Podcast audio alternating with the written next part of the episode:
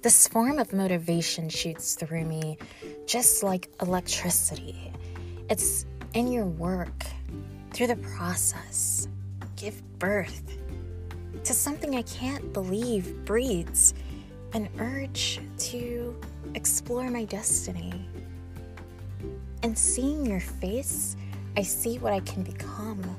I see the outcome of staying in there and believe that I can square out everything that was short of fair.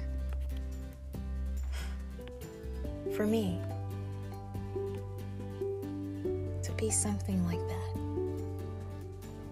So, to all the girls and women out there, I see you working, and I'm so proud.